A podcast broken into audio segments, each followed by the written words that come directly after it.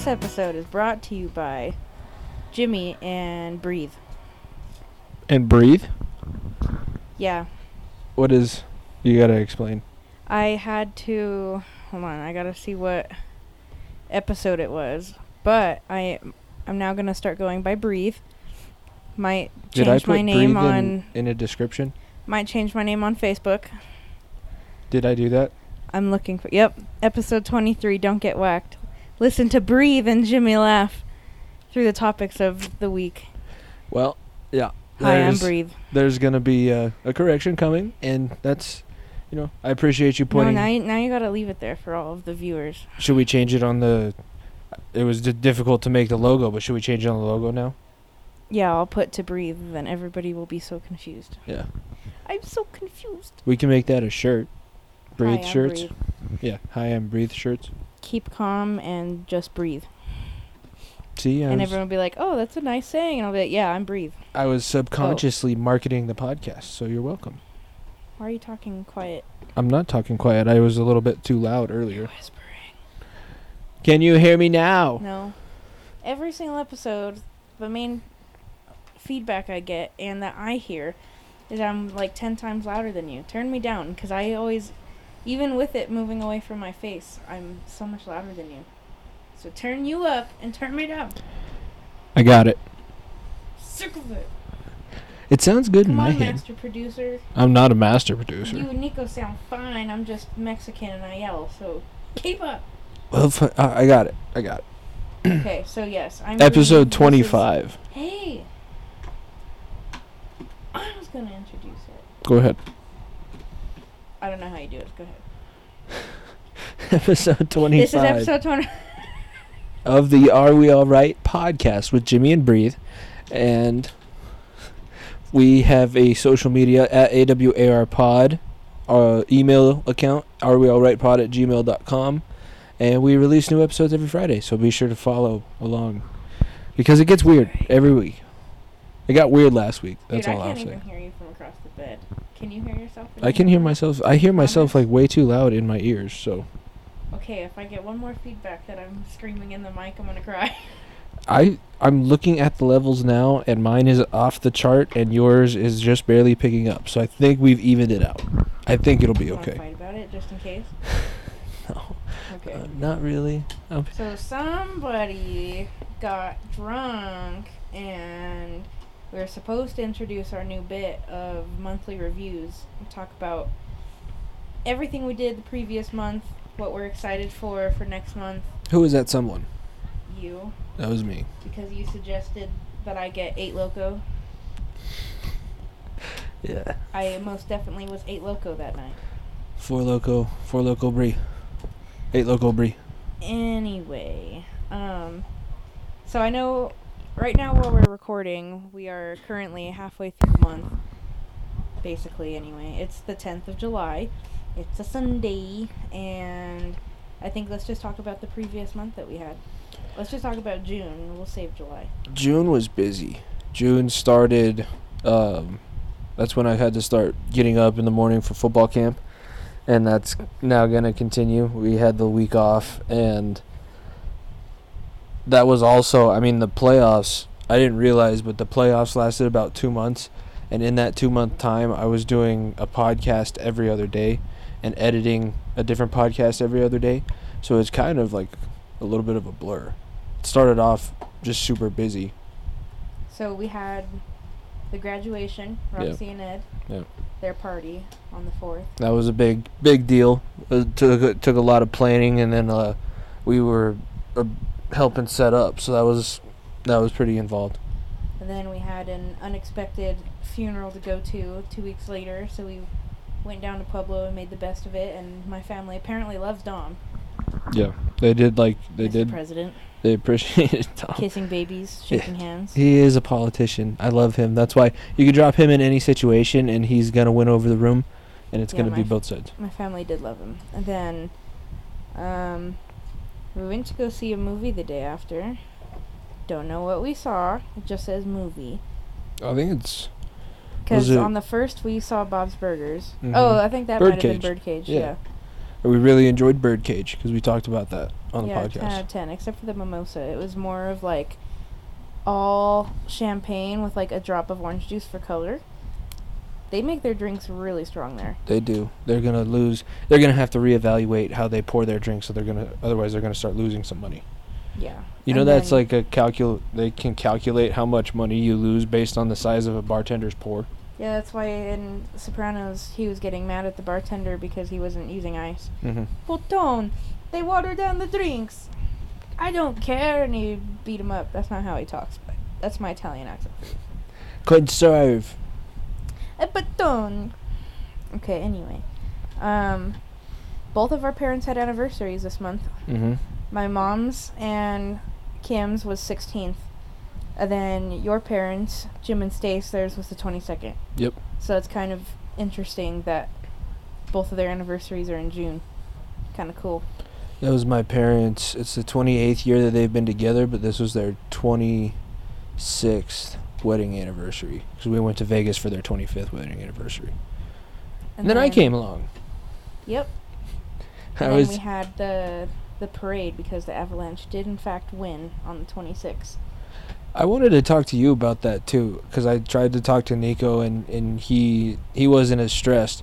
But- About The having the team that you're rooting for in the playoffs, did you feel like a little bit more stress watching those games, or did it?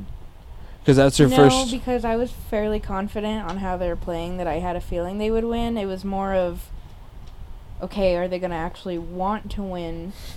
Because they kept on, like, they only had one shutout, and then all the other games, it just seemed like they were confident they were going to win, but then they were too cocky, so they didn't try enough, and then they lost. And then, or they would, like, come super, super close and score, then they, like, would barely win. So it was more of just, like, okay, well, if you guys aren't gonna fucking try, then I'm not gonna stress out over it. Either you win it or you don't. So it's up to you guys to decide. But the only thing I was ever actually nervous for was Kemper. yeah, and now Kemper's gonna Don't know talk about it. he's no longer gonna be here. Don't talk about it. They also just signed the other goalie to a three-year extension. I don't want to talk about it. Okay, that's fine. I thought that it was. I'm heartbroken. it was I think playoff hockey if you have a team in the race that you know can actually win, that's other than the Bengals being in the Super Bowl, that's the most stressed that I've been as a fan watching all the games. And like game 6 against St. Louis when we were watching here and that was the one where they scored with like 0.4 seconds left on the clock or whatever. That one was stressful because I thought that they were were going to lose that and it was they, they waited the entire game to be able to make their comeback. But the parade was a lot of fun. I I enjoyed that. Is that the first time that you've been? That was Hello, your- My name is Jimmy. I am a park ranger. Was that your first experience in a place where there was 500,000 people? We took a pause in case everybody We did take a pause. confused. And I got I got coached up and now we're going to come back. We're going to be better at this thing. That makes it sound like I yelled at you. I was just telling him to get Five, energetic, six, get seven, hype. eight. How many times do you tell me, get energetic, come on, cheer up? Get hype. Get I hype. am.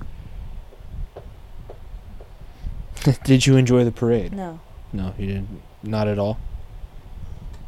No aspect of it. No. I feel like you're just being. Yes, I like the parade. I liked um, not the heat before the parade, and I did like that the whole family was there, and they brought drinks, and eventually the cops just did not give a crap.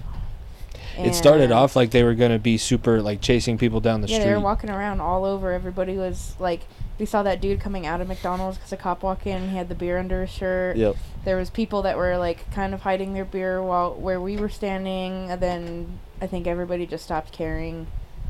Yeah, that was nice. Um, I wish they would adopt. I said it a couple times. They should put in a statute to where if it's a championship parade, we should have the same drinking laws as Las Vegas. Because it's it's ridiculous that we were watching a parade on the street, and unless you brought it in like a covert suburban mom to a soccer game cup, like one of those big long Starbucks cups, there really wasn't a, an ability to drink. I feel like if we had the ability to drink like in Vegas, that would have been a lot more fun too. I didn't drink. I wouldn't have drank that much because of the interview and and, and the job and, and. I'm sorry. I'm sorry. I'm getting It- ahead of myself. It was fun being at the parade. So it was not fun in the bef- as usual. It's not fun before or after. Yep. It was just really hot, but I'm a freaking wimp with heat. Everybody knows that who's ever met me. I don't really complain about it. It's Fucking more of me just every two seconds I'm wiping off my forehead. And I put stuff in my hair so it melts green. So I'm always like wiping like along my hairline, but also I'm Mexican, so my whole face is just like you could fry an egg on me. That there's that much oil. Just like rub my face along the pan, and then there you go. It's greased up, ready to go. No your, stick. Your cookies won't stick. Yep, no stick at all. Yeah, you could bake a cookie on my face. But um I'm constantly just wiping my face and my neck and I'm just sweaty. I'm a sweaty person. So I fit right in with you guys. I am We I am do so sweaty. we do sweat quite a bit. so that doesn't mean I didn't have fun. I'm more of just saying it was so hot, Denver, you suck. It was, and then the the rain came in for a second, which was okay. It, it was kind of nice to get a cool off, and then when the players got there, that was the cool part. And I put the video together uh, for the far end of the bench about the all the different videos and pictures that we took. And when they're announcing the players on the stage, and the crowd, all of the crowd breaks into an MVP chant when Cale Makar is announced. That was a whole bunch of fun and Gabe Landeskog uh, first coming out with the cup and the Swedish flag around his waist. That was a boss move, and then the had to get the gratuitous ab shot in there and lifting the cup over his head without his shirt on and making everybody in the crowd, like all of the girls, like we saw with the Elvis movie today, just oh my Mhm. god. So after the parade, um, Jimmy and I were had to call an Uber, and we were freaking out that we weren't gonna make it back to his house in time because Jimmy had an interview at um, Castle Rock Middle School, Mm-hmm. and he did indeed get the job. Although he was freaking out in the car and saying everything's ruined and. Oh my god, I'm not gonna make it there, and oh, I don't have enough time. This is not gonna work, and he freaked himself out for nothing because he got it. So It worked out just fine, but yes, I was in a place. It, it's either it was either gonna go very well with uh, the way I, the day had gone so far. Like the parade was fun, but then trying to get away from the parade, the station that we thought was gonna be open was shut down. The light rail was gonna take too long. The Uber we thought was gonna be the best option, and it, it ended- up being the best option because if you tell a Lyft driver, "Hey, I'll give you an extra tip if you can get us there quickly," He did. like, he went around the traffic on the interstate. He got off. He went around. He got on. He was swerving in and out. I mean, he he did his job and he earned. He didn't drive I- quite like I do, but he essentially. How people I don't do. understand when you get your car into sport mode, it's a different world that we're living in. Like Me? yes, when you like, I felt I it. like my sports mode. I I just never felt the difference. Turn it on. because When you the come whole off the entire line, it's like reason- we're coming off the line at a drag race. Well, the reason they invented, or why my car has the sports mode, is because it's really bad at accelerating on its own. My car is terrible at accelerating. So, what the sports mode was invented for was say, like, you're passing a semi or something, you put sports mode on so that it has no restriction on your car for acceleration. So it can, like, go whoo, and you're supposed to turn it on, go around whatever you're trying to get around, and then you turn it off so your car could go back into its normal modes. You're not supposed to keep it on forever because it'll ruin your car essentially. And you could just be like me and always use sports mode when I'm trying to just speed through people. you do a I good job of do, doing that on your own. Also, Well, you have a heavy foot, dear, don't call me dear. baby girl. Okay, You have a heavy foot. okay. Anyway, uh, congratulations to Jimmy. He is now a seventh grade uh, social studies teacher. He's going to teach geography. And we only have like two weeks now for me to start planning out what I want to get for him for his classroom. So once he gets his keys, Jimmy and I are going to plan a day to go around to different stores. I want to go to the Dollar Tree, the Dollar Store, the General. There's like three different dollar stores, not even lying. And then just probably just Walmart and go get you a bunch of like cheap essential crap. And it's okay if it doesn't look perfect on your first year. You're going to accumulate stuff as you go. So it's not like it needs to be 100% perfect Mm-hmm. the first round. So don't worry about it being like, "Oh, this looks ghetto." Don't don't worry about it. It's going to be a lot of learning in the first year and i think that the kids are going to I hope that they understand it, but I'm basically gonna say that at the beginning of the year is that I'm, I'm new and I don't know how, what I'm doing, so ignore my classroom. I'm sorry. you guys are gonna try and take advantage of me being the new guy, but I'm not gonna. let- We're not gonna allow I'm that a to football happen. coach, so if any of you give me any shit or you're on your phone, Ten you push-ups. okay, but you don't want them. To, you don't want to get them in trouble. So you should say. You should honestly make that a rule. You have to give me five push-ups. Put that on a, on the board Give somewhere on the walls. If Yeah. you're on your phone, you're talking during class, or you disrupt the class, five push-ups. I feel like that's not too cruel and it's fair. Yeah. That's a fair punishment. Even the girls, they could fucking do it. My dad's punishment of choice when we were doing like a chalk talk or anything when we were in youth football, he would never make you do push-ups, but he would bring you up to the front of the room and make you hold push-up position, which is actually harder than if you oh, made Oh, you just plank? yes, like straight planks. arms, but you have to do it in front of everybody, and it's until he gets tired. Is yeah, the I hate planks. the adage. So he'd say DW, because that's who it, it always was. Shout out DW. He's a, a w- one of the kids on that's Ed's age that played with him for a while. But be like D Dub, come up to the front of the room, get in push-up position because you can't stop talking. And if you're in push-up position, I doubt you're going to be talking much. Yeah. so, you know how saying that I'm breathe now? Yes. Well, since I'm not breathe, you want to know what else I'm not? What are you not? Snow White. Where did that come from? Because animals are not my friend. I was Animals driving home from your house and it was dark and late at night, and I hit a raccoon. You hit a raccoon. Yeah. We both had to deal with animal death in the same week. Listen! Okay, so I was coming up Bellevue because the stupid light at Quebec and Arapahoe, it. Oh, I'm getting angry just thinking about it. Every single freaking time I'm going home late and it's dark. Because recently we haven't been going home till like 1 because we've had so many events going on. Okay, well, the stupid light, I don't know if the sensor just can't freaking see me or it thinks I'm in the next lane, so I've been trying to go out the far left.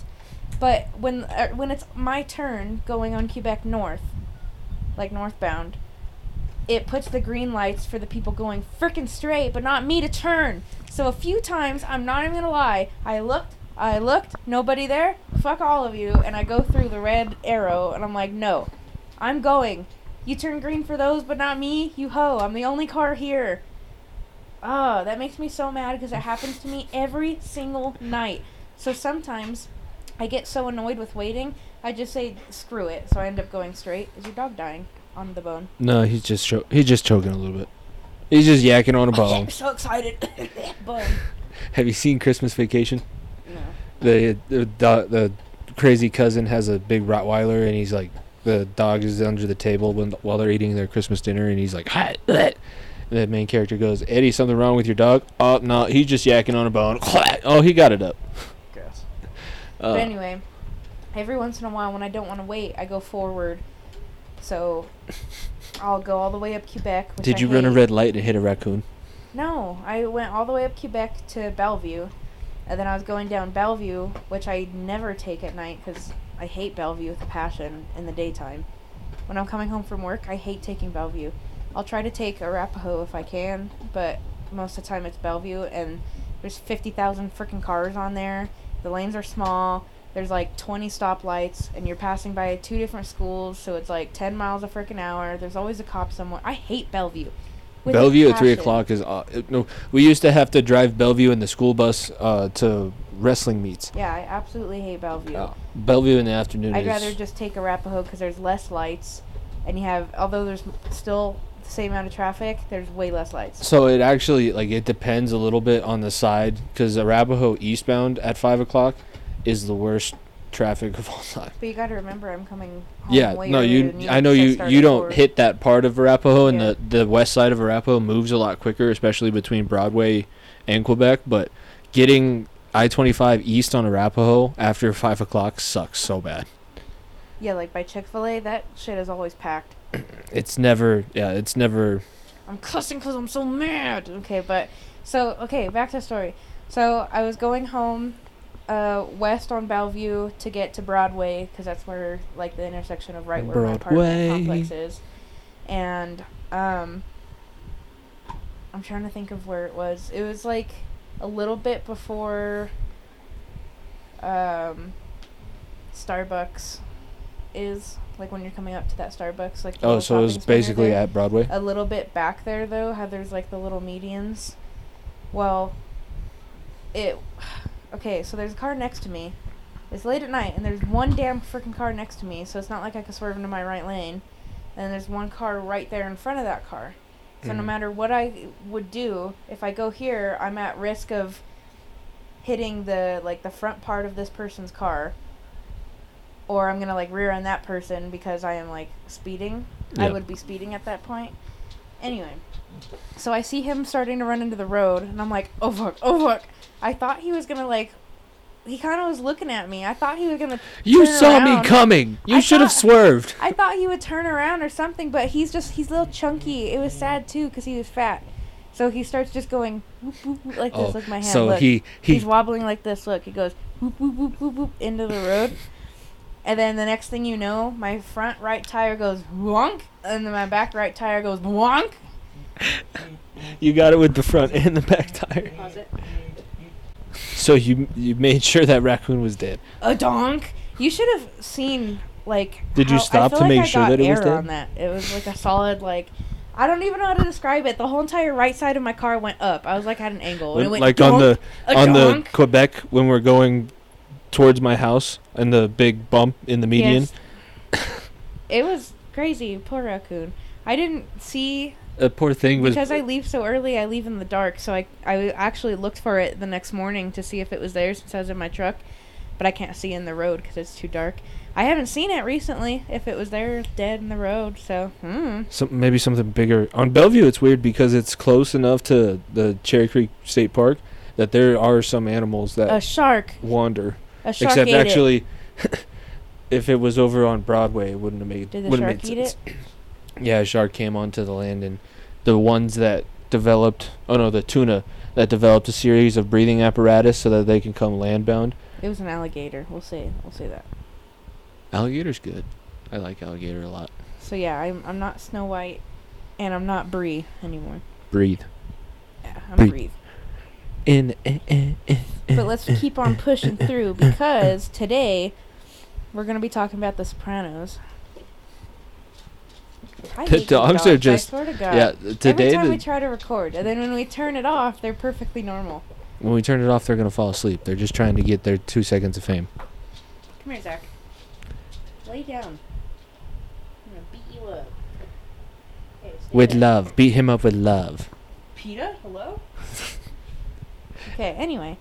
Today's gonna be Soprano Day because I've already gotten through three seasons. You are very deep into the show. Like you're already to where Steve Buscemi Because is. Because I want to freaking start watching Breaking Bad, and I- somebody I told me we're I not gonna watch it until we're done with Sopranos. You know what other show that I think we should try No. also? The know because we have to finish Narcos, and Yeah. then we talked about uh, and Narcos has Narcos plus Narcos Mexico. what's the A, the the biker gangs. Sons of Anarchy. Yeah. We Sons of Anarchy that. is really, really, really good. I don't want another suggestion. the bear, the bear, the show with the dude from Shameless, that where he's a chef, that looked actually decent. okay. But the, you know that's way on the back burner because Narcos and Narcos Mexico is good. So, um, let's quickly go through. We're talking about the abs. Um, let's talk about the documentary. The doc, yeah, the Unrivaled documentary for the Red Rings. Red You did Wings. that on purpose. no, I didn't. I did Red Rings, not Wed Wings. Red Wing rivalry. The Red Wings versus Red the, Avalanche rivalry. rivalry, um, in the late '90s, early 2000s. That's what we did on our vacation because we got rained out of our concert. For me, that didn't know a lot of the history on the abs because I didn't really care about any of that stuff. I cared more about just watching hockey because I thought it was cool. Um, I learned a lot. I learned a lot about Roy. I think he's my new inspiration. Um, I want to go around and also fight people and uh, talk to my goalposts. I Fight people at the drop of a hat. Yeah, he was sick, literally and figuratively. for as crazy as he was. There was a method to his madness because he's a four-time Stanley Cup champion and a Hall of Famer, and He just Can- skated up to him and went, "I'm gonna fucking sucker punch you!" Bam. He and Bow! he and Sh- when he and Shanahan met and they jumped and it was like a four foot collision in the air. It was all those fights, like the blood, when you see the referees scraping the blood from the ice with their skate, and you realize just how much carnage was left on the ice, it's one of those moments. Like that's one of the moments in sports where people are, are remember where they were when they saw it if they were watching it. Well, there's that one fight where like all of the players were got in this huge fight, and the rest were just standing there like, uh huh, okay. His arms were even crossed. He was just watching. there like, yeah, okay. I'm just gonna make sure you guys don't like get killed. And then that, and then Roy comes up, and he's like, I'm going to join. And then the ref is finally like, No, no, big boy, you're gonna kill somebody. You stay out of it. Let the uh, let the little kids fight. Patrick, you're on parole. Patrick, no, you can't. Don't do that. You're on parole. So, I liked it though. I learned a lot. Um, it turns out that the Avs have literally completely gotten over it. All of the Avs players that were involved, and that one Red Wing guy, he just had an absolute The uh, Kris grudge. Draper, yeah. yeah. He said, He's like, you could still see the dent in my face from the boards. yeah, I he like, wanted a lawsuit, and they even asked him questions like like guiding the conversation of, well, do you forgive him? And he essentially said, No, fuck no. I don't. I can't hate stand Claude guys. Lemieux. And to be fair, on on Kris Draper's side, not a lot of people liked Claude Lemieux, and I own people in Colorado only only liked him when he was here, and when he left, he we, we went right back to hating him again. Jimmy But- promised me we would still cheer on Kemper, just so We will. everybody We knows will. I'm saying He- it, looks like on he's- the air.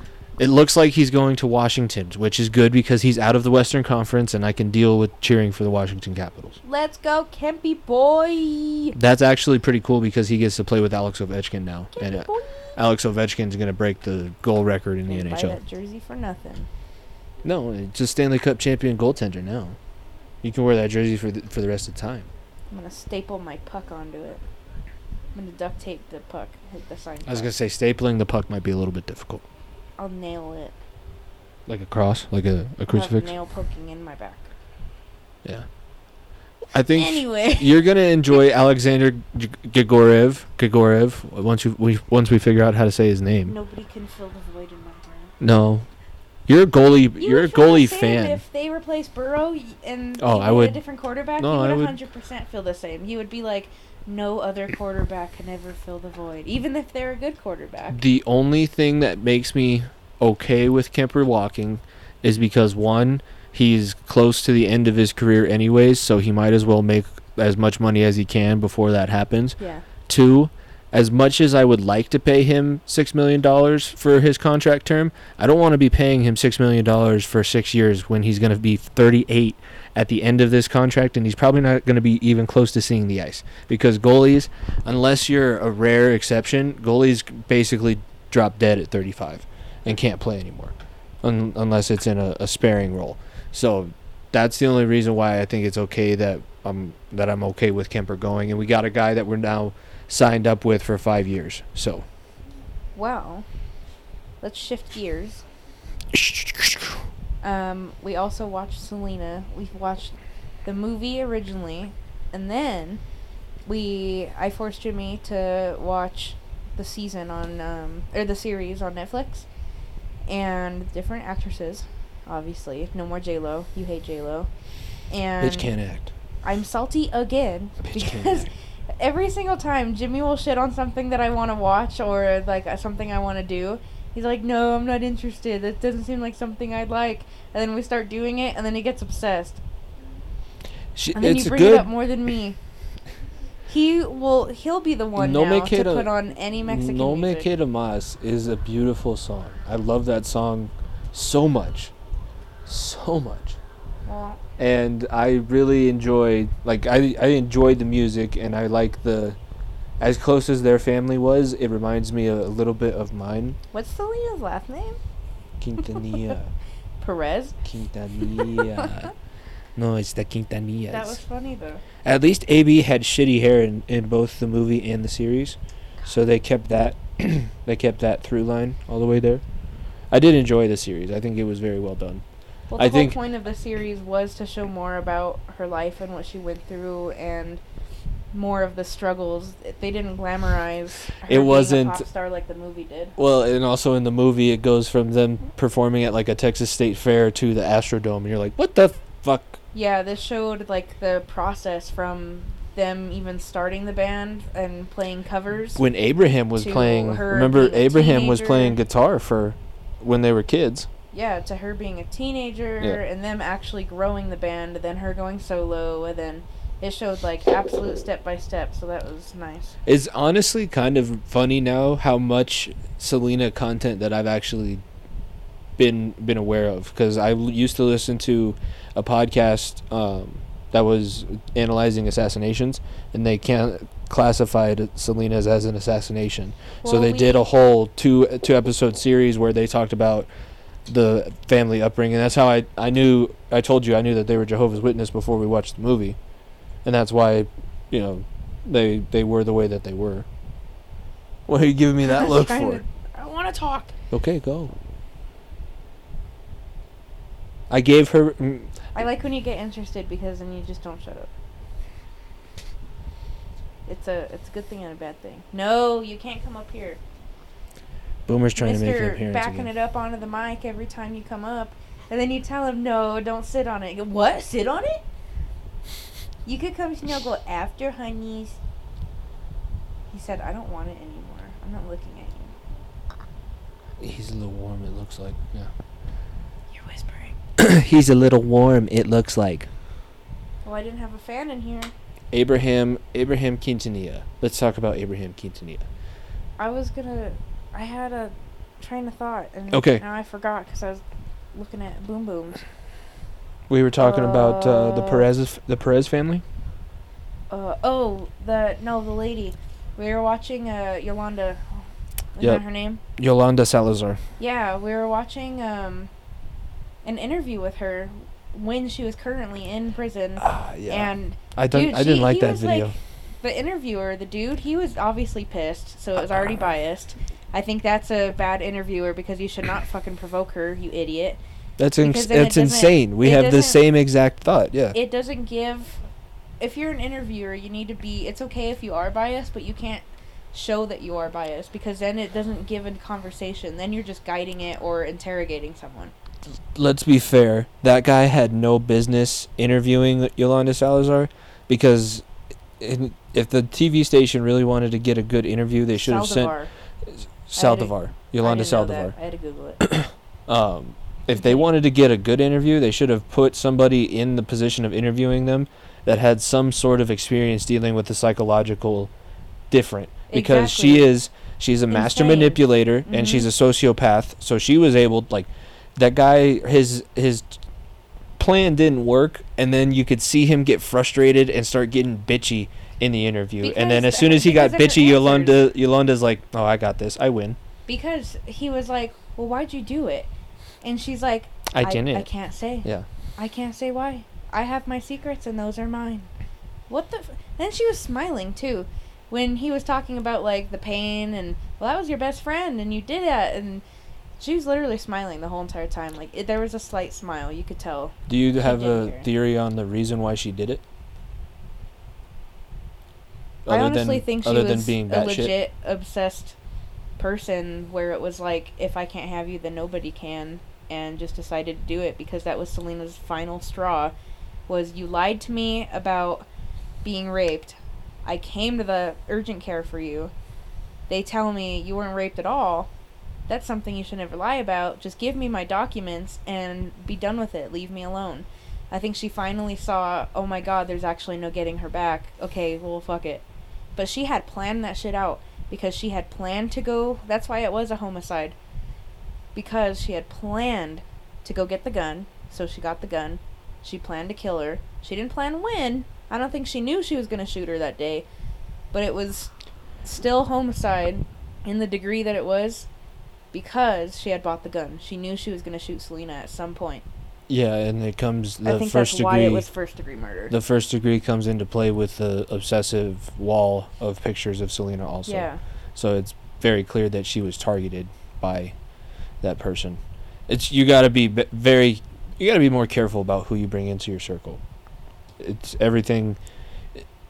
Am I going to murder you? No, no, you're not gonna murder me. But it's it's just it's a common like thing that you see a lot is when people start to go downhill. It's because they kept the wrong people or brought in the wrong people into their life, and then at some point it all blows up in their face and they're not able to come back from that. Like Elvis, that's that's what happened with Elvis. That's what happened with Johnny Cash. That's what happened with a lot of people that got really famous really quickly and then petered out. Do you see what this cat looks like? Yeah. How it's like. Okay, Is that- now, now is look that at you? her face. What? Now look at her face and tell me that she doesn't look like this cat. Let me find here. Oop. Here. Cause that's even how she smiles. She has like the weird like. Yeah, exactly like that. Look, look, look, look, look. That's what her face looks like. I can't believe that she hasn't been killed in the Texas prison yet She you know how many protected. Mm. She was separated because Mm. people were wanting to murder her. I was gonna say, there's many Texano fan, Tejano fans in the jails in San Antonio. I'm sure she'd get whacked early, early and often. Um, I think in the thing that we watched that she was eligible for parole this year, wasn't it?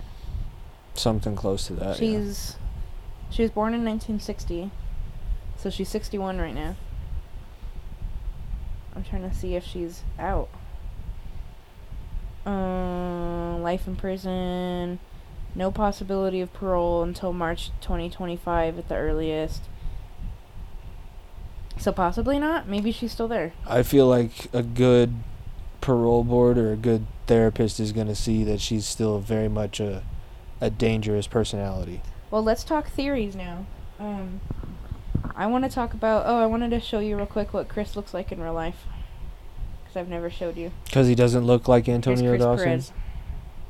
Oh. No, actually, kind of does. Here's Chris Perez. Mm. I just want to show you what he looked like. hmm Um, now I have to.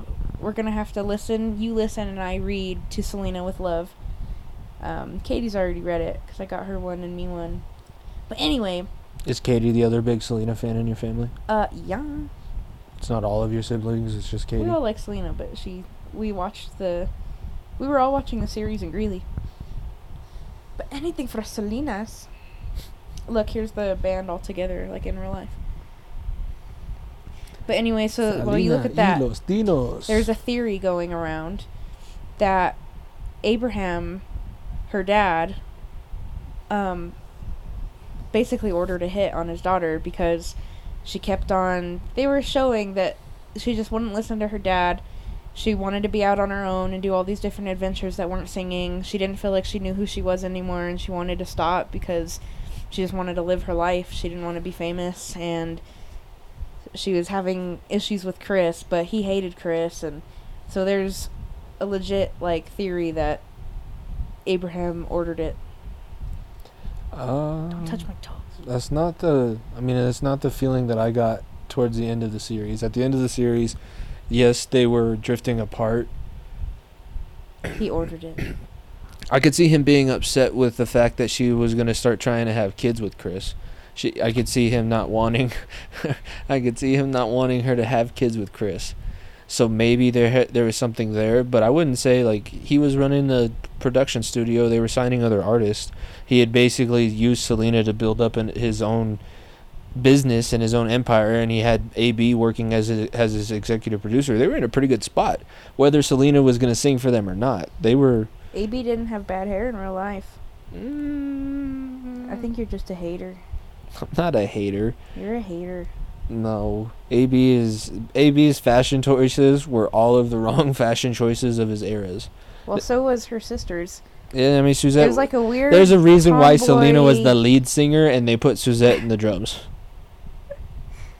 Well, she was also. It wasn't as acceptable back then for girls to be fat. Mm, yeah, I mean So don't know what else. But she didn't have to dress like a man. That was wasn't yeah, even- that was not good. She The wasn't jeans- even gay or anything. She, she had looks a full-on the way that she dresses, she dresses like she was uh having like three girlfriends. right. Yeah, and, But she was full-on married. and she wore the hippie hat way after she everybody else her stopped. husband. Yeah. Yeah, yeah. I don't know. She had weird. and then got the most beautiful song ever written about her, and tore Oh the heart out of the other guy. What? Are you trying to tell me something? what do you Since mean? you're so obsessed with that song, do you? Is there another girl that you love? No. I just like the song. It sounds good. I like dreaming of you too. Cause I'm dreaming hmm of holding you tight. Till But tomorrow. Oh no, then it's I'll be holding you tight. and there's no. They even got a Spanish section in the. They even got a Spanish section in that song too. How'd you like the very ending of it after she died and everyone was listening to that song? It was tough. It would be a situation, yeah. I mean, that's one I of the situations. I don't think that it would be a fan in in my circumstances, but you would never want a You sibling. weren't a fan. What? Did you say you weren't a fan? No, I don't think that it would be a fan in my circumstances, but Oh. having a sibling be killed like that, I don't know how I'd be able to deal with it. So then seeing um, seeing AB in the future and he's still poking the hamburgers, it seems silly at first, but then you think about it, and there's probably a lot of things. I mean, we're I'm so close with my siblings that if one of us were to get killed, there would be somebody would murder her back. y- there would be revenge. I have no doubt. and then one of us- somebody would murder her back. one of us- the other siblings would help bury the body in the backyard. yeah, and then one of us is probably going to be going to prison after the other one is dead. Feed it to So- Rocky. Uh-huh. Rocky will eat anything. Put some barbecue sauce on it. Rocky will eat the body. It's fine. Chop it up like Christopher and Paulie. Bones burn at 1500 degrees, so as long as we can find a kiln hot enough. Uh, hello. See, you haven't watched Breaking Bad. All you need is acid. Yeah, but then when you have the barrels of acid in your apartment, it's really hard to try and no, and tell the cops Listen. someplace some that they're for some other reason. Here's how to murder somebody. When they're done, you chop up the body in smaller pieces. Put that all in a in the big tub like how your parents have in the basement, and then fill that with acid, so you can dissolve the body parts instead of shoving a whole body. It's a lot easier to pack in the pieces than it is a whole body, and you do that with the tub inside of the bathtub so that when it leaks, and then when it's done, you okay, put it down the tub. Breaking Bad. Uh, yeah, Now you know how to kill somebody. I would hope that we wouldn't go as. I think it would just be a beating, and then one of us would still have to go to prison. But you met our attorney last night, I'll so go to prison for you. I would go to prison for you. I would go to prison for everybody that I love. You love me? I do. You wouldn't go to prison for me. Yeah, I would. For what would I do? What would you do? What, I would have to be defending your honor or something. You'd be killing Matt at some point. I feel like if that's anything in my life, you would either you would kill one of the terrible men in my life. yeah. That's the only th- that's the only time I have ever heard you say you wanted to kill somebody. Yeah, I mean, because I, I wouldn't want I don't like that it happened to you, and I wouldn't like that it uh, that it would happen to anybody.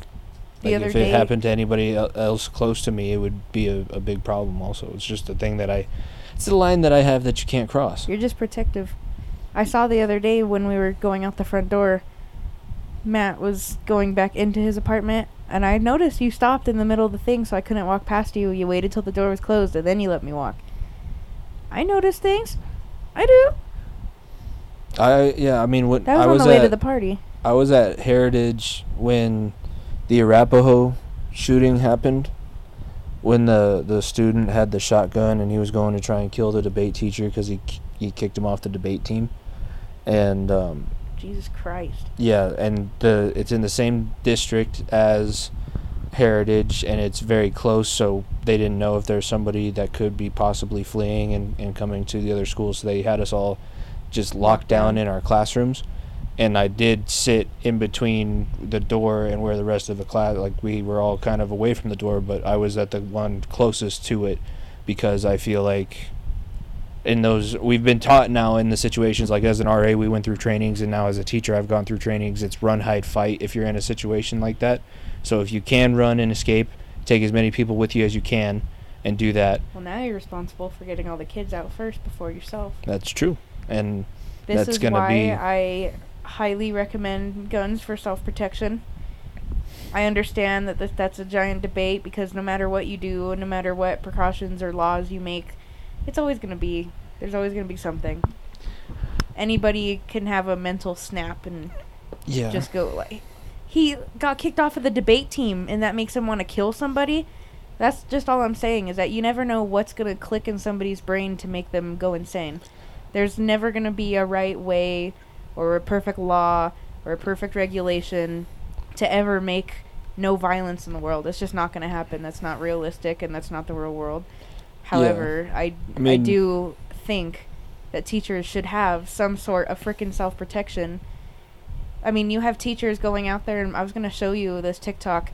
This teacher has a thing called the barracuda. Or barracuda. What's the snake called? Isn't it the barracuda? Or the. Is it an animal? Barracuda is like a fish, like an eel type fish. Yeah, it's, okay, so it's a barracuda, Mhm. right? Okay. The word is? Yeah. Okay, that's all I needed. So anyway, it's called a barracuda, and it's a giant door lock for the school industrial doors for the classrooms, and it goes over the door handle, and it's a steel long bar that goes from door frame to door frame Mhm. and goes right over the handle, so that no matter what you do, you can't move it, you can't break down the door, you can't do anything. So, but it's like two hundred dollars.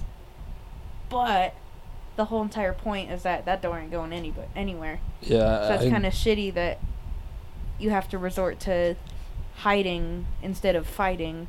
uh, the fighting would be the the very last resort, and that's if I mean honestly, they uh, there's been studies and the people who know how to uh, that have handled those situations have said if you do find yourself in a mass shooting situation, you should charge the person with the gun because they're not expecting. Well, Most of the time, they're not going to be expecting you to be coming straight at them, and you'll Yeah. surprise them, and it's going to throw off their plan. I Um, have gone into me getting a gun knowing that if I find myself the second that I got my uh my concealed carry, I had the mindset of if anything were to ever happen in public, I would be one of the people to defend, even if that does mean I might lose my life in a grocery store.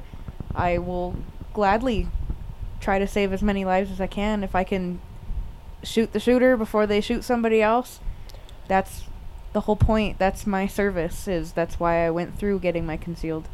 Yeah, I don't know. I but don't know remember, if teachers. I'm from government, so Yeah, I think I have said that teachers having a gun I think is better than teachers not having a gun. My my solution that I think is the best and would fit a lot of other needs as well would be taking veterans that are discharged now and are looking for a way to work and they don't want to go through necessarily the the getting into the police force and yeah, and they want to still be in some sort of security facet, those are guys that are already trained through high pressure situ- situations, and that's where the biggest downfall is in a lot of these. Like, you think if you have your concealed carry and you you're able to defend yourself at a, si- if something went down that you would do something, but a, a high likelihood is you're gonna pa- you're gonna panic and you're gonna freeze and you might not be able to move. So these guys that have had experience in that situation where it's like a quick. they have the training to be able to neutralize a threat very quickly and i think that way i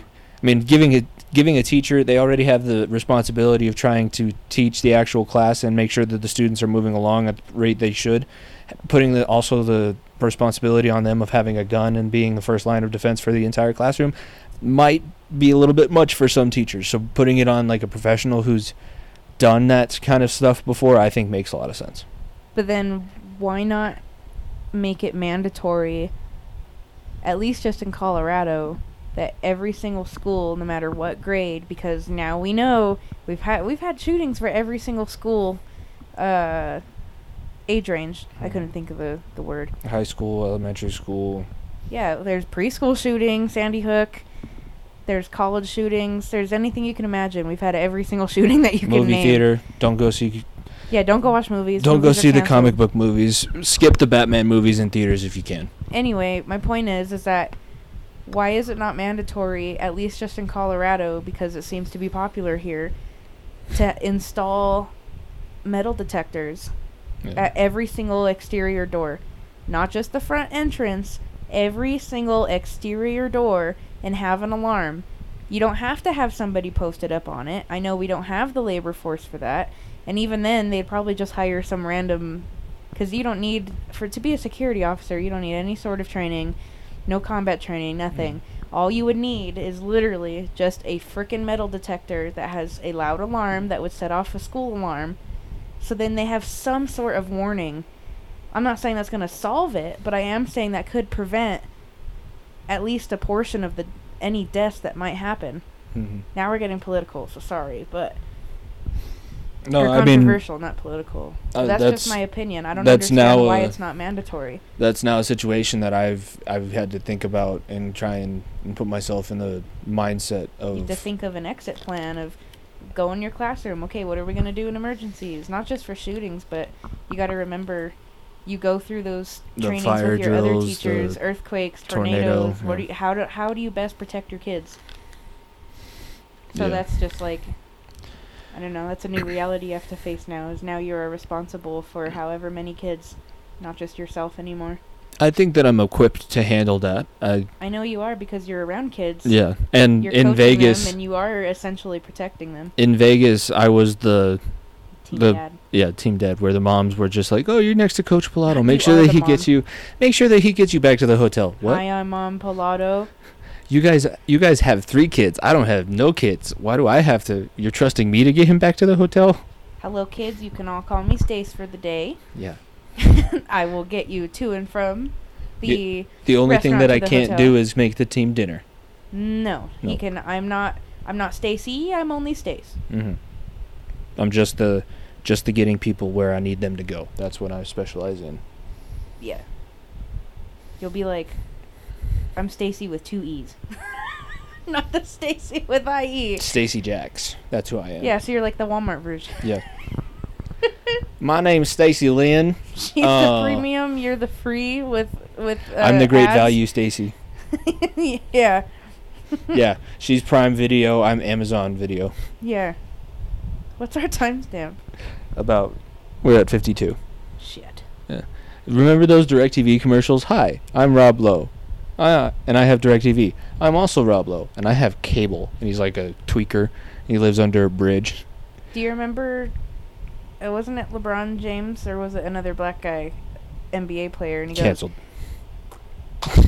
I don't remember which black NBA player it was, but he goes, "Stop doing drugs. Don't do it. Get Oh, help." that's Michael Jordan. yeah, Michael Jordan. He goes, That's Stop really doing bad. drugs. Cancelled now. he goes, get help. Stop it. Yeah, there Stop you go. it. Stop it. Get help. How am I canceled? I didn't know which one it was. I didn't know which black guy I was thinking oh of. Oh god, leave me alone. I'm not racist. I promise. It's okay. We made it 25 episodes. Okay, so first I mixed up my black ladies, and then I didn't know who which black man I w- was thinking of. Are we ready? Are you, do you have your notes on The Sopranos up? We can talk about The Sopranos and end things. we Wait, might not make it through. what do you well, mean? let's just start through season two and see how far we get. Yeah, we're at 53, so we have like 20, 30 minutes left. Okay, so let's go to my notes. So we are intro. Okay, for anybody that doesn't like Sopranos, this will be the end of the episode for you. Feel free to turn off. At AWAR Pod before you go, but don't Yeah. click off. It's gonna be worth it. Don't don't worry about it. This has been Don't worry about it. Breathe and Jimmy, in case you are deciding to leave. Oh! So, for anybody that wants to listen to uh, our. What's the word? Rendition? Sure, rendition, Ren- rendition? rendition. We can go with that. What's the word? I don't know what you're thinking of. You're supposed to know everything. I'm not in your head. Okay. Oh, Put more oomph. oh, Oh, come on. oh. Thank you. Pick it up, Pilato. Come on. Drive through. Final push. I'm good. I'm God. good. What's your uh, what are your Season takes on two. season two? New characters. And in this corner, Janice Soprano. And then we have uh, Fabio. Furio, Fabio? Furio, Fabio? Furio's in? Furio comes in in season two. Yeah. Ah. So I oh, do they go to Italy in season two? I call him Fabio because he has long black hair and it just reminds me of uh, Fabio Mm-hmm. from the all the movies and whatnot. Yeah, anyway. The cover of romance novels. Yeah. So, um, Janice. Let's just do a quick recap of Janice. Janice is Tony's sister. Piece of shit. Yeah, um, she's an awful character. Um, she comes in and she starts dating Richie, who's an, also a piece of shit. And Richie is a guy who was made before Tony. He's Yeah. a generation So older, and he was better. in he was in prison when Tony got, Got made, made. and kind of brought up as the boss. So Richie doesn't think Tony. He's kind of jealous Yeah, Rich, Richie's jealous, and Richie doesn't think that Tony should be in in the position that he's in. because Janice, when they were having sex, said, Oh, "It yeah. should have been you," and, And- he it got into his head, and he got pissed. Yeah, and that's also the other thing is that Richie and Janice dated each other before Richie got put in jail. Yeah. They're like an old, old thing. Old flame. Yeah. Old flame. But anyway, um, Janice killed Richie. Shot him dead. Because Don't punch her in the mouth. yeah, Richie was being an absolute piece of garbage even after she cooked for him and he didn't want it. Well, I mean, you got to get my fucking dinner on the table at 5 p.m. I said 5 p.m. It's if oh I 5:01. made you dinner and you said no and you started to eat something else, I might shoot you too. I mean with a Nerf gun. in case the cops are listening. Yeah, I mean, think about that. no, I would be Janet, genuinely upset that Janice- I understand. Janice killed Richie the I same night you over it. that she drugged Livia because she wanted to have sex with Richie and then got punched in the mouth and decided this man's dead. And then I'm going to call my brother because my brother knows how to get rid of a body. I'm not going to be eating at Satriale's for like weeks. Yeah. So uh, Tony came and called in Christopher, and who was the other guy? Furio. Was it Furio? Mhm. Okay, and they had to help get rid of the body. Uh, Richie got chopped up. Oh yeah, that's right, because Furio and Christopher were in the meat factory, and they cut up his body into small pieces. That's why Mhm. I was thinking about putting it in the bin. When I was, that's what I was referencing. Yeah. Anyway, they cut up the body to dispose of it better, and yeah, Richie's long gone. And then um, I'm just gonna breeze through all these little notes that I have. Okay. Ready. Oh, by the way, when they were cutting up the body, Chris had been made at that point. I have a note on that. Okay, go. I, I just wanted to point that out. Okay. And then I'm ju- this is I write notes while the episodes are going, so this is in basically in chronological order. Okay. Okay. So basically this is the start of Meadows' um, rebellious stage where she doesn't want to listen. Uh, grandma has now moved into a retirement community, assisted living, whatever you want to call it. I don't. She's in the hospital recovering from her stroke. oh yeah, that's what it was. So the house was empty, Mm-hmm. and they're gonna sell the house, but then um, Janice ended up buying it. Mm, not Yeah, buying it, just She put a loan. She got a loan on it or something. she's just convincing Tony to to let her have it. So She's her the way Janice gets most of what she has in her life is she just annoys the shit out of Tony until he just finally relents.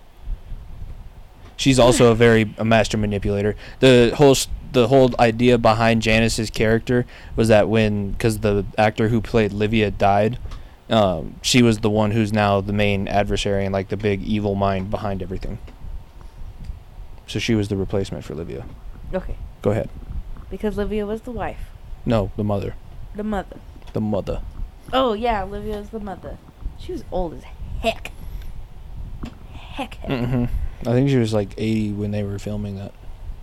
So, um, yes, Meadow throws a party in Grandma's empty house, and AJ is starts to just be a little shit. But I can't really blame him for how he turned out because look how he grew up with his parents shitting on him all the time, and he deserves so much better. Poor AJ. Yeah, I mean AJ's in a tough spot because Meadow is a brainiac and like super popular and can do acts like whatever. she's all that. and and then he's not that. He's he's definitely got ADHD and Tony doesn't want to admit it and Tony doesn't like Doesn't allow him them doesn't allow him to get the Don't help that he believe in needs. drugs. Don't believe in doctors. Yeah. The Italians are that way. Uh, because when remember when they went to Italy, the Italian woman after she got her hair cut and her fingernails. Not yet. Okay, okay. Chronological. Chronological. I, everything that you say, you're always like a step ahead of me, and I'm like, stop. I just know the show forwards Oh. and backwards. Too quiet. Yeah. Okay. Um. This is gonna be vulgar. Warning, everybody. If you don't want to hear it, plug your ears. Big Pussy is now huge pussy because he's fat. They made him extremely fat. Mm-hmm. He He's like gonna explode. You could probably like just poke him and he might explode. He's he's huge. Yeah. Vinny got big for that one. Vinny Pastore is the actor who My plays. pussy? Our pussy. Big Our pussy. pussy wouldn't wear a wire. You're talking about my pussy? That's my pussy? Yeah. I, I made an honorable mention in here that Paulie, uh, he called it pasta and gravy. Mm. Shout out Paulie Walnuts because uh, Tony Sirico did pass away. Gravy. Yeah. He passed away on Friday as we're recording He this. did. Rest in peace. I love you, Paulie. Paulie He Walnuts. was cool. He's my favorite character. He was the most like everybody says he's the most like his character in real life because he was an actual mob guy. Yeah, he always kept his hands in front of him because you always have to be ready to fight. Yep. In prison, you gotta always be ready. You can't have your hands in your pockets because then somebody's gonna come up and punch you in the face. You're not gonna be ready. Yep. But uh, yeah, he called it pasta and gravy, and it reminded me of you. Because you call it gravy every once in a while. Yeah, my it's mom hates gravy. it. It's good gravy Why does your mom hate it? because they we we weren't the Italians that called it gravy growing up. It's sauce. Oh. It's fucking sauce. Sauce? Yeah, it's sauce. Gravy. I'm gonna start calling it gravy. and then uh, another honorable mention because I thought it was hilarious. Time to say goodbye To what? to places that don't exist. Oh, Da, da, da, Yeah. that's that song. Yeah, it reminded me of Step Brother. It was yeah. It's the same. but that song was in there, and I was like, what? And apparently, Junior can sing. Uh, yes, Holy Dominic crap! Dominic Chianese. can sing. Yeah, the actor who plays him, he was in Broadway and musicals, but he also just sings. He was he's been in operas and can sing in fluent Italian. Damn. hmm He he was good though. He's, But I, I just liked hearing that song because I was like, I know this one. that's the cool part about a lot of these actors is that they're like very, very well trained and well versed, but they weren't. None of them were really famous until the show happened, Mhm. and then when the show happened, they all got really famous. A lot of them were able to. Everybody that got whacked off the show basically got another chance at a at another show.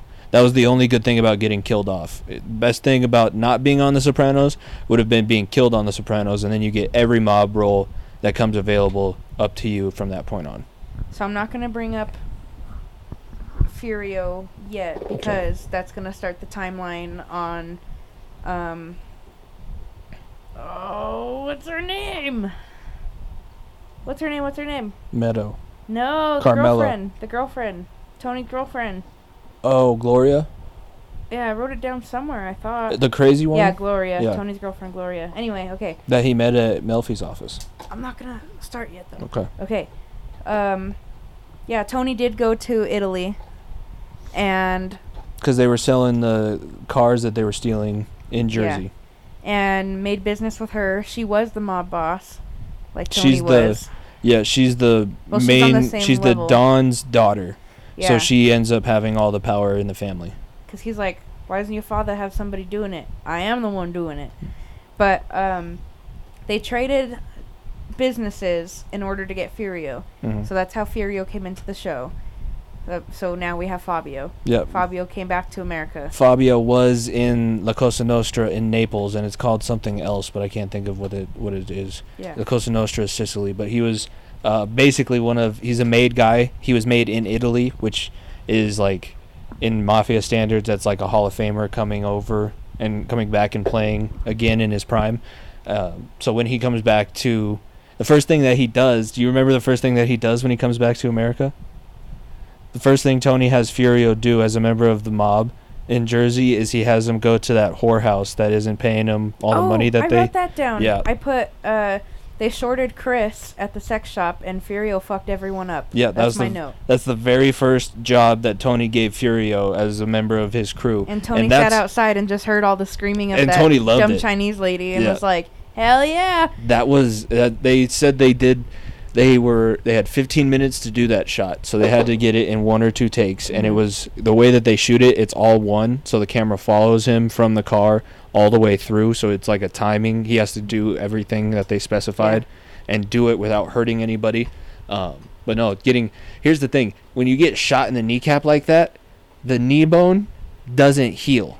There is no way to get that bone back other than I think they might Knee, put knee. a, a- they might put a plate in it so he gets the knee shot out and punches the woman in the face and uh, I was what I was either reading when I was reading the book or listening to the podcast Federico Castelluccio who's the guy who plays Furio was talking about um, because he says after he punches the Asian wife and he spits and he says something in Italian. They asked him what he said, and he's like, I had to do this because of you. He said, I said, I had to do this because of you in Italian because the last thing Tony said was to make sure that the wife is never out of line again. Because the wife is the reason why Chris was getting shorted in the first place. Yeah. So he spits and then in Italian, like that wasn't written in the script. They just said, say something in Italian and he goes, It's all your fault, you, you know, see you, see you next Tuesday.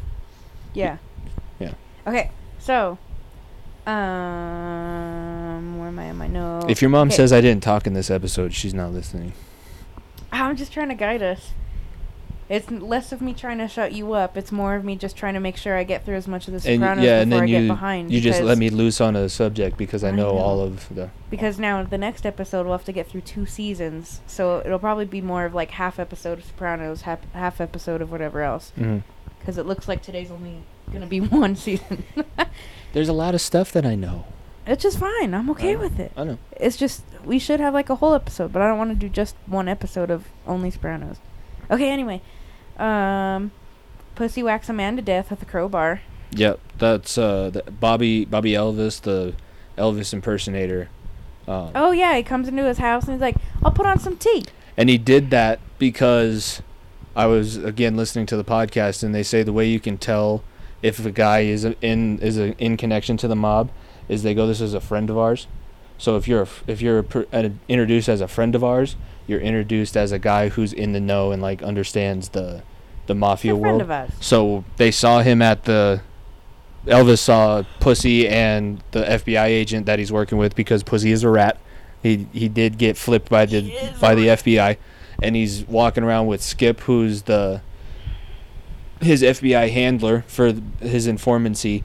And the Elvis per- impersonator sees him, and then Big Pussy goes, "This is a friend of ours, Bobby Elvis." Or the, he introduces the FBI agent as a friend of ours because he wants to make sure that the story is I was hanging out with another wise guy from like Philly or something. He doesn't want it because if he's hanging out with somebody who's not inside the world, that looks suspicious. And they played Frankie Valli. I just wanted to tell you Mhm. that in season two, they played Frankie Valli. Yeah. Pussy, come on, I've, set my tea's on the boil. So, um, Janice has a new boyfriend. Uh, it is now, um, ah, who's the one that beats up the stripper? Oh, that's in season three though. No, she has a new boyfriend in season two. That's when they start talking. Cause remember, he's still uh dating is Ralphie or married. back in season two? oh yeah, it's Ralphie. Uh, Oh, yeah, Ralphie's yeah, married yeah. and they're having an affair. Ralphie's they're not married, so that's um they're together, they're in a relationship and he lives with them. But that's Jackie Giacomo, the Jackie Aprile, the boss from season 1 that dies of cancer. That's his wife. So Ralphie is dating Jackie Aprile's widow. So that's who that is. And then he has the affair on her with Janice. That's who you're thinking of. Okay. That's the relation of how everybody is is in the know. So, um, um, um, um, um, um, um, Chris is also working with the writers because he wants to be, uh, he wants to write scripts for movies, Mm-hmm. and he makes friends with these producers who wants his input, um, on the mafia. Basically, they used him. Did you recognize the guy in that that episode? That's the guy who directed Iron Man. Jon Favreau. Okay. I, I don't know. I don't know anything about. he started the Marvel Cinematic Universe. Like all of the movies, he was the one that did Iron Man, and that was the first one. I might know names, but not faces. I'm just saying. I'm just saying. you just looked at me disappointed. He's an actor too. I'm just. I'm you just look so disappointed in me. Like, wow, my girlfriend doesn't know who this is. Divorce. no. I'm just a dork. Divorce. Right to jail. Straight to jail. Straight to jail. Continue. Um, Chris is freaking out because they ended up using info that they weren't supposed to know, and Chris fucked up. He should have never said the things that he was going to say. You can't say family secrets. Yeah. Um, Chris almost got whacked. He almost got shot by uh, Jackie Jr. Wasn't it? Or was it Jackie Jr.? No, that Or was was two um, guys that almost shot him. Was that it, was it was Matt- Ralphie's guys. Matt Bevel, yeah, they were the the finance bros that they brought in for their um, insurance scam. that were on Ralphie's team. I need, that's important to mention that Yeah. they were on Ralphie's team. No, they were the ones trying to work with Richie. They were the ones that thought if they killed Chris, they could go to Richie and What Richie would say? protect them. Ralphie, you said Ralphie. Oh. Ralphie's the guy that beats the stripper to death in season three, and has the But horse. they were under Ralph's Ralphie's team. Richie. The guys that shot Chris were under Richie's team before Ralphie was involved. No, because Ralphie, the blonde-haired guy, Yeah, that's he got so much shit for that from Tony. that's Jackie Jr. Jackie Jr. didn't shoot Oh. Chris. Jackie Jr. robbed Chris. Jackie Jr. robbed the poker game that Chris was at. Yes, Jackie Jr. shot Furio. Everybody shoots everybody in this show. so- Sorry. Okay. Well, and for the sake of me not getting confused, anyway, Chris almost got whacked. He was shot. He's fine. He w- he was in the hospital. They thought he was gonna die. He almost did. He he's good now. Um, when Paulie they found the guy the- that shot him, uh, Tony and um, Paulie, Pussy. Pussy, Paulie and Pussy. No, Tony and Pussy. Oh my God! There's too many names, and you're speaking so fast. I'm getting confused. Tony and Pussy kill Matt Bevilacqua. Damn. Italians. So many uh, names and people the- and places. There were two guys that attacked Chris, and Chris shot one of them in the head, and killed him. Yeah. Then the other one got away. and they found the one that got away. But I just don't say names, so then I won't get mixed up. They found. I know who they are. yeah. It's just I'm thinking too fast. Also, fun fact. Fun fact. Hold on. The character that they shoot for killing Chris, his character's name is Matthew Bevilacqua. Bevilacqua in Italian means drink water. It's like it's the command to drink water. Okay, go. They tied Mr. Drinkwater up to the chair and they shot him 18 times. Mm, You counted. You counted the shots. Yeah, because first Tony was like, and then Pussy was like, and then they looked at each other. And he just asked, they made it seem like they were going to let him live. And he's like, well, what do you want? I, I just want a drink. I'm so thirsty. You sure you want to diet? You don't want to drink with some bulls? hmm They get, he he was like, no, I'll, I'll take anything. I'm so thirsty. Thank you, T. Wow. Okay. Um, but yeah, they shot him. Uh, Carmela is cheating on Tony for the second time now, and although you didn't think that she was cheating, she definitely was flirting and wanting to go away from Tony. And then it went from straight out making out with another man. Who did she make out with? You asked us last time, the priest. And then there was that tennis coach dude. I thought. I wrote it down for a reason. She made out with somebody. See, now I gotta go back and watch season two because she made out with somebody. Okay. I'll take your word She's for it. For as much as she gives Tony shit for having all these gumas, She, that's why she's justified in stepping out on Tony is because Tony has all of his gumas. Gumadas. she's not perfect. She's not. None of them are. Anyway, um, Silvio is now wearing a wire. Hmm. No. Yes, Silvio is wearing a wire. No. Silvio is the, the owner of the strip club. Yeah, and he's wearing a wire. A wire for who? The feds. No, he's not. He does it ever. yes, Silvio. he does. Silvio lasts until the final episode until he gets shot. Silvio wearing a wire. Silvio was the I'm looking it was up. the most loyal of his crew. Which one's Silvio? The guy with the big hair. Oh, it was the other fat guy. It wasn't Pussy. It was the other fat guy. No, that guy got shot. That guy got whacked in season one. That's Jimmy Altieri. Shut up. He's the guy that they brought, that Chris brings over. Like okay, well, somebody has a wire. he had a wire and he's been killed. You're a wire. I'm just trying to keep when- you on track. That's what happens when you rely on me to watch the season and you don't watch with me I- because then my notes aren't accurate. Your note, no, but that note would be from season one. Um, why do they tap their fork when they eat? I hate that. That's like a pet peeve of mine. Look, look, look at me. Look. Say I'm eat, here eating spaghetti or just any pasta. Okay, here's my fork. They go like this. They get their scoop and they go. You want to know the real Why reason? The freak, do they do that? I hate it. Because if they take a bite at any point in the scene, every time that they do a different angle of that scene, they will have to eat a bite of the pasta. So the trick for the actors is to make it like do everything that you can to not put the food in your mouth while the camera is on you because if you do it one time and it's a good take, then you have to do it for the rest of the day and they don't like to eat like people get sick and all that stuff. So that's why they do That's why they're over exaggerating, scraping the fork on the plate. I hate that. All of them. They all do- shake, shake, shake, shake, shake, shake, shake. Well, Tony did it with, when he's having dinner with Jackie Jr. to get his attention. He's like, "Look at me, clink, clink, clink, clink, clink. Look at Well, me." Well, they don't hit the plate though. I'm just saying, like they're holding their plate and they're going like this, almost like they're trying to tap something off of the fork. Mhm. It just annoyed me as a pet peeve. Um, Tony got food poisoning from the Indian food, and because he was shitting and puking himself to death, he was having fever dreams. And his fever dreams- finally realized He's such a mobster that his daydreams helped Help him, him. figure out who the rat was. and it was Big pussy. yes, his best friend, his actual best friend. Yeah. Um, they ended up shooting him on the boat. They brought him onto the boat. He knew something was up, and uh, Tony was sick as heck. And he was like, "Oh, I just bought a boat. Let's all go out. Come on." And yeah, they went out on the sea, and he you could tell he was trying to be avoidant, like, "Oh, let's let, let's let's just eat something. Let's just drink. Let, let let's go upstairs. Let's go back upstairs." And they were all pissed and most sick, and they just sit down, sit down. We're gonna have a little talking. We're gonna have a, a little heart to heart. And turns out he did admit to it, and yeah, it it wasn't good. It was.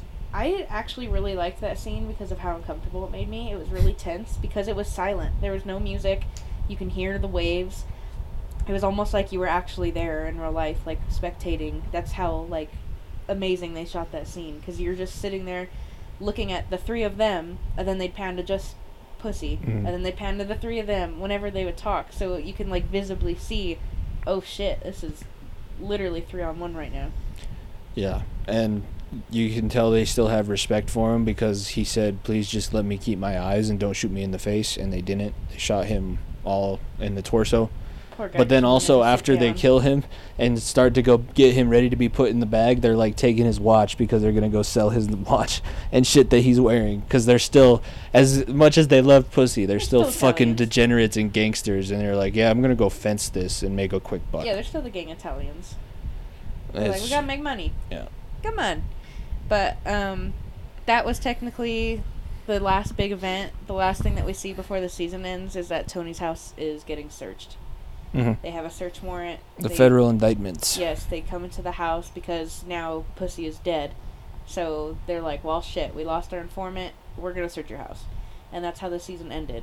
Now, going back to your point, uh, or the thing that you started to bring up, we're introducing Tony's girlfriend. She comes in in season two, where, yes, she was getting all dolled up, and her toenail clippings were on the floor because some dude was like clipping her toenails.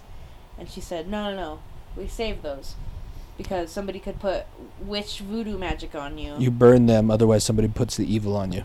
Yeah, and Tony was even asking about them. She said, "Why you want some of my hair?" no, it's just weird, lady. But anyway, um, yeah, that was the end of season two. Tony's house gets raided essentially, and obviously we know how the show ends and how it continues, so we know nothing terrible happened from it. They were more just searching it. So far, that's the closest the FBI has been to Tony and the mob. Well, no. So that's remember they in the next season in three, y'all mentioned. No, I know, I mean, so- in his basement. just so far. It's the closest that the FBI has been. So this was kind of like the season where They almost. it got him. expanded out of the n- local neighborhood, and the FBI is starting to become a factor. And now Tony is. Everybody knows that Tony's the boss because Junior's been in house arrest forever, and everybody knows that he has no power left in yeah, in the family. Yeah. So everybody knows that it's Tony's show, and that's where season two it like it ends after they kill Pussy. Something else is coming, and then in season three, that's when Ralphie's introduced, and Ralphie is the fucking incarnate. They, it, he said Devil. the incarnate. David David Chase, who's the creator of the show, said that he wrote the character of Ralphie as He's the awful. embodiment of the Antichrist Yeah, I hate Ralphie. in a show where everybody is a fucking awful person. Uh-huh. Ralphie is the worst person that has ever been involved in the Soprano universe. I agree. So what we at? One hour and nineteen. So That's it. Yeah, if you, uh, I Speed think we run? can. Okay, will you let me speed run? Okay. Okay. Uh, season three starts off. Nothing really happened to Tony. They didn't really find anything in the house. Um, the mob presence is more known in the world. They made that like the very first thing that you see is in the paper that Tony gets on the driveway. That uh oh mobs. So it's kind of like they're the government spreading the word about be aware because they're trying to bring them down. Make sure that they're slipping up because now everyone's more aware. Whatever. Um, they ended up putting wires in Tony's basement. It just took them forever because it took like two or three episodes of them watching their schedules to see when they're leaving the house. Um, the That's reason actually they they got the wire in and then it failed was because the water heater exploded in the basement.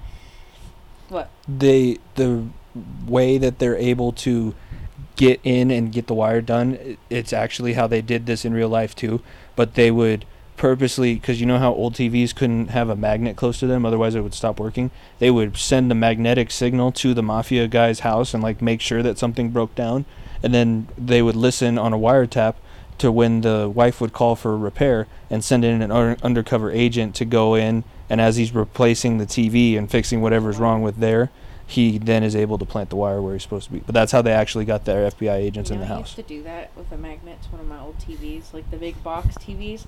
I would go in and go in a line and like make it a rainbow. I'm an idiot. But I just wanted to say that that's actually they did that How they did legit how life. they did it in real life. so season three also towards the beginning, Chris and Furio are made. Mhm. So now they're officially made men. Furio was made, Chris is made. They both did the hand thing. That's Eugene Pontecorvo. That's Oh not Furio. Shut up. this is what happens when you don't watch with me. Yeah, I have to blast through these seasons like You just blast through them because that's you have a binge watching addiction. No, because And I that's what we're here to actually talk about today. If everybody would come, we're having an intervention for your binge watching and I want to watch Breaking Bad, and this was the deal that I had to make apparently. Okay, um, Melfi gets raped in the garage. We went through that. Mhm.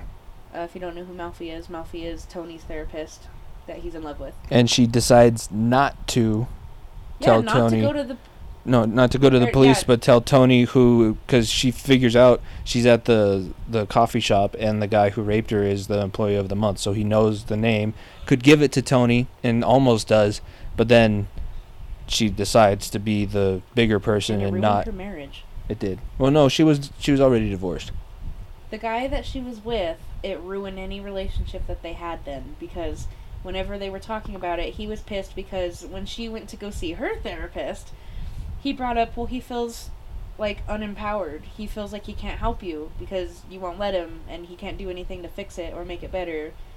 Yeah, anyway, let's not get into that.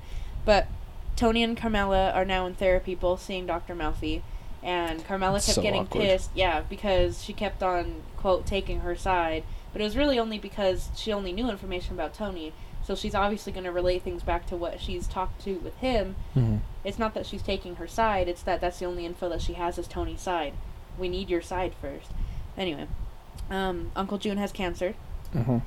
Uh, Meadow has her first boyfriend is the is the black nerdy boy. yeah Noah Yeah, and the parents hated him, and a Well- psycho roommate, Tony hated him and force them to basically break up. because Tony's racist and he's a- Yeah, among the. Italians that hated black people. It's Yeah, it's an unfortunate he mem- it's an unfortunate part of our culture, but it was, was smart. yeah, it was widespread. But also fuck that guy because he dumps didn't Meadow like as soon as he gets like a bigger and better opportunity. Yeah, like he's like bye bye. yeah, it was Tony was honest in a bad way. Like he didn't do it in the right way, but Tony was right. And the psycho roommate, Psycho the girl roommate. that was pulling out her hair. the girl from like middle of nowhere. Kansas, that can't handle living in New York City. Yeah, tried to give money to a homeless lady who had toilet or who had uh, The newspaper stuck in her butt, ass. Yeah. and she was mortified Oh. apparently. Uh, uh, yeah. So, um, Ralphie got the hooker pregnant. The stripper. Same thing, Jimbo. You correct me on The stripper with time. braces. Yes, that was like obsessed with getting Tony's approval. It's like a weird like dad thing because she never had anyone to take care of her. Do you So she notice was like, standing there naked? okay? Do you notice anything? You like these? What? I got braces. Yeah, while your tits are just out. Silvio paid for her to get braces, and that was the deal: is that she had to keep working at the Bada Bing, Until she paid off paid her off debt. the payments for the braces. Which you never pay off your debt with the mafia guy. That's how they make their money. Yeah, good luck. So anyway, um, yeah, so she's pregnant, asked for Tony's help, and Tony was basically like, just go and get an abortion because you'll do everyone a favor by not letting Ralphie have a bloodline. Ralphie does have a son too from an earlier marriage. We learned that. Oh, I didn't know that. Yeah, it, that's the next season. It doesn't come up in season three. But Ralphie does have a son and a wife that he's divorced. Oh, Okay. Um, Tony's cheating on Carmela again after he had stopped cheating on her. He really did. He stopped cheating on her for a hot minute there. No gumas, nothing. Well, he's cheating on her again with um this is Gloria now. And Gloria almost killed herself after her last boyfriend broke up with her. Yeah, so do you wanna say- You want to say where they met? Dr. Melfi's waiting room. Yep. They were double booked So- on the same appointment. Tony, way later when she attempts suicide again because they broke up, Tony blames it all on Melfi and says, It's all your fault. You're the one that double booked us. I would have never met her if it wasn't for you. Yeah, you double booked us, and then she also was as sh- it's her like ethical duty to, but she didn't tell Tony the full extent of why Gloria was seeing Melfi He should have warned her, is his thing. But Yeah. she was like, I can't just uh, divulge in patients. talk info." about somebody with mommy issues. Gloria was Livia Soprano, to a T. Poor you. Your life Oh, is so yeah. hard. I just wish everybody like I have nobody. If I would have just died, nobody would be would care about me. That was Gloria to a T. Yeah, so Meadow Somebody's is got now dating issues. Jackie Jr., Yeah, that's not good. who uh, ultimately cheats on her. And she found out because she was sick and she had her other RA drive her. And yeah, it was some blonde bimbo. And This is a he was like, I am so screwed. Do you know, do you have any idea who that is? That you just called a bitch? but yeah, so Jackie Jr. knows that he's screwed, so he ends up going and hiding. Um, I put an honorable mention for Foist things foist, Quisty. Paulie is talking to him. Mhm. That's like when they start going towards the woods. He Oh, the goes, Pine Barrens. Foisting foist. I can't even say it. Foist things foist, Quisty. First things first. But he says it like foist. Yeah. Foist things foist, Quisty. That's considered one of that's like the most funny uh, uh, comedic episode in the entire series is the Pine Barrens episode. because they're getting gas, and he's complaining that he's hungry, but Paulie is saying, "No, we need to go get this done first before we just go get freaking food." So he goes, "Foist things foist." Yeah. Okay. Um. Oh, that's my next note. Paul and uh, Paulie and Chris get stuck in the woods freezing because they went out there to go bury this guy. That wasn't actually dead. He was not dead yet. He's also a former Russian KGB. yes, and if Chris wasn't fucking around and would have just shot the dang dude, is Paulie didn't shoot him in the trunk either. So they're both idiots because they made him get up and walk so they could didn't have to do all the work carrying him. They're making him walk to his grave basically. Made him dig it. Well, he was smart. Uh, made a mess up, and he got he made a run for it. Um, there was a little bit of a blood track, but not enough, and they ended up getting lost in the woods. And he stole their car. Mm-hmm. So they almost, they, I don't think they would have died, but they were stuck in the snow in that van for like a solid at least six, seven hours. Yeah, and then Tony and Bobby go and find them. Yeah, so now um, Tony's girlfriend, Gloria, actually saw Carmela in the car store. She seeks her getting out, Her car, yeah, which is was- also a no-no. The Gumas are not supposed to have any contact with the wives. she was getting her car serviced on, and she overheard Soprano, and she was like, "I'm gonna meddle." So yes, she That's followed. She took her her, home, sentence, not yeah. followed. She took her home, and asked all these questions, and she was aggressively getting faster and faster because you could see Carmela like hold on to the door, and then it shows them going into the driveway. But yeah, she she fucked up. Gloria fucked up. Tony straight up beat her for that. As I mean, that's not okay. And then that's also when they have their big blow-up moment. Gloria got her tires slashed by Carmela. No, no, Gloria slashed her own tires. Oh, she did. Yeah. Gloria slashed her Just own tires to make it dramatic. Like, yes, and make it seem like she had reason to suspect Tony of fooling around with her, too. Oh, just to try to get it out of him, like Yeah. for him to say the words. She, That's yes, smart. her entire thing, like, her main goal when she realized the relationship couldn't go any farther because she is just the girlfriend, was to get Tony to kill her. She wanted to kill herself. She couldn't be able to kill herself. She wanted Tony to kill her. Go ahead. Why are you always a step ahead of me? Because I have a big brain. Carmela wants to divorce him, so she goes to see the, the father, the priest, and in confessions. Remember that? The black father? Mm-hmm. And not the one that she likes, not the white priest that she had a thing with. Anyway, and she he was like, Well, if you really love him, you need to stay together. This is your vow to each other. And yes, but anyway, so Carmela wants a divorce. Um, Tony breaks up with Gloria, and she she that's what we were talking about is that she threatened to kill herself.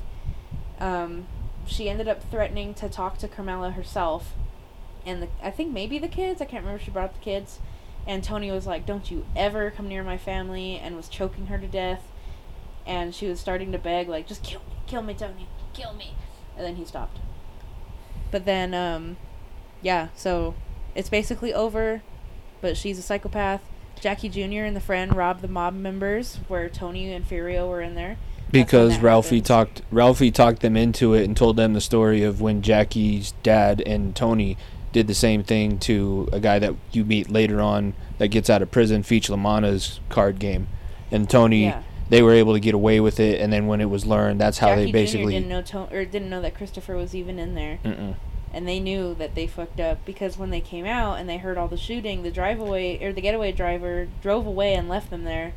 Yeah, and Jackie's I mean they were all hopped up on meth.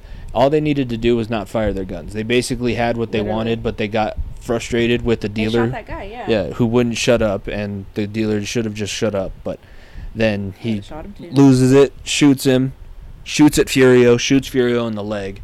Uh, And Chris and they go running, but the getaway driver, like you said, goes away. So then they're fucked. They're So hang, hung out to dry. Yeah, it was just Jackie Jr. And Jackie Jr. is a piece He of ran- shit because ran- he goes and steals a car for Oh, himself Yeah, and he drove away. and doesn't go and pick up his buddy, who is then met by Chris and Albert or Albert Barese, not Parisi. Barese. Yep, right in the middle of the fucking street. A lot. It was like three times. Chris, like they knew I'm so sorry. They knew him. They knew him, and they know that kid's like 22, and they're like, "I'm gonna kill you in the middle of the street." Yeah, but um, okay, I have like four more notes.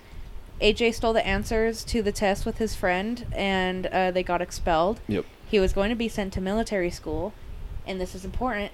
He had a panic attack because Mhm. Tony was yelling at him. So then they decided not to send him. Well, and they they can't. were like, okay, well, that's not good because this has passed down the generations. My great grandfather had panic attacks. He was taking the the oil. He had like oil on a horse or vinegar. they were driving vi- olive oil in the back of the truck, and it, yeah, he had a panic crashed. attack, and it, yeah, and it, he crashed. Probably had a panic attack.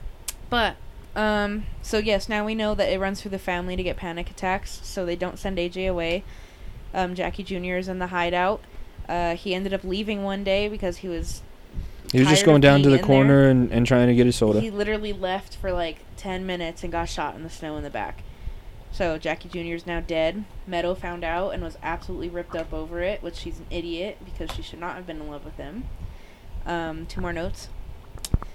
When they had the funeral for Jackie Jr., uh, who got arrested? I Chris, Silvio, everybody that's involved with their bookkeeping for like taking the bets because at that time it wasn't legal. Paulie got arrested too, right? Yeah, and it was the whole thing is this the funeral was on Super Bowl Sunday. Yeah, so they had to go. They were supposed to be locked up and couldn't take any of the bets for on the Super Bowl because that's a Mhm. big day for the mafia to make a lot of money. Yeah, just like the horses. But when Junior and um, Vito, was it Vito? Is that his name? Uh, The Bobby other big guy. Junior and Bobby. Bobby Jr. No, yeah, it's Bobby Junior, but it's uh, Uncle June and Bobby. Bobby Bacala. Yeah, okay. When they came up to the funeral, Junior like looked at them getting arrested and was like, "Oh hell no!" Got into the car Junior, and they don't leave me. off. Yeah, and then Tony's just looking at him like, "Jesus Christ, it's a fucking funeral here, guys." But um, That's one of the harder scenes. oh, I did watch. write it down. I put, I still put Vito. Maybe I'm just confusing the names. Vito's the guy who shot Jackie Jr. He's the fat guy that shot Jackie Jr. Yeah, I thought Vito ran away with Junior. No, no, that's Bobby. Bobby's Junior's handler. Okay, so then the last thing I put is Jackie's sister tells her cousin that they're all in the mafia at the funeral. And that was like kind of the last episode of that season was the funeral and Meadow was like that's when they finally showed that they understood that he was in the mob. And Meadow said, and I can't believe you would even say this to an outsider. Have Mhm. some loyalty. I thought I wrote that note because I thought it was interesting to see that although Meadow always gave her dad shit for it, it showed that she actually understood why and had the loyalty and respect for her Mhm. father even though she hated him to not say anything to anybody else because she knew what would happen. Yeah. I thought that was a change of character that we saw in Meadow where she was previously just a little bitch.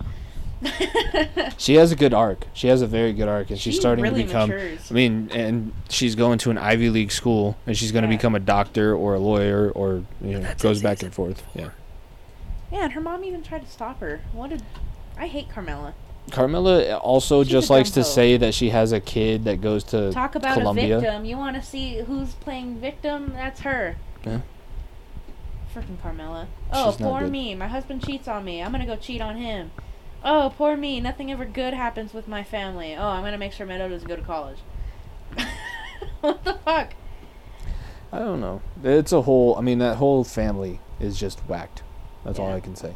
So sorry this took a little longer. I really, really, really wanted to get through uh, the two seasons of oh of The Sopranos. Um, I'm just trying to fly through it because I'm already done with season four. I finished it today. Mm-hmm. You sat here while we finished the last episode. So the next week we'll probably try to get through two more, but I'll try to do my timing, time management better. Follow the podcast at AWAR Pod on all social media, and be sure to send in an email with a suggestion or a topic of a discussion. arewealrightpod at gmail.com. Follow us wherever you're listening. Uh, leave a five star rating and review, and new episodes come out every Friday. Um, this has been Jimmy and Bre. Are we all right? No, Oh, I love you. absolutely, we're all right. I love you How much? a lot. I love you more than that. Bye. Bye.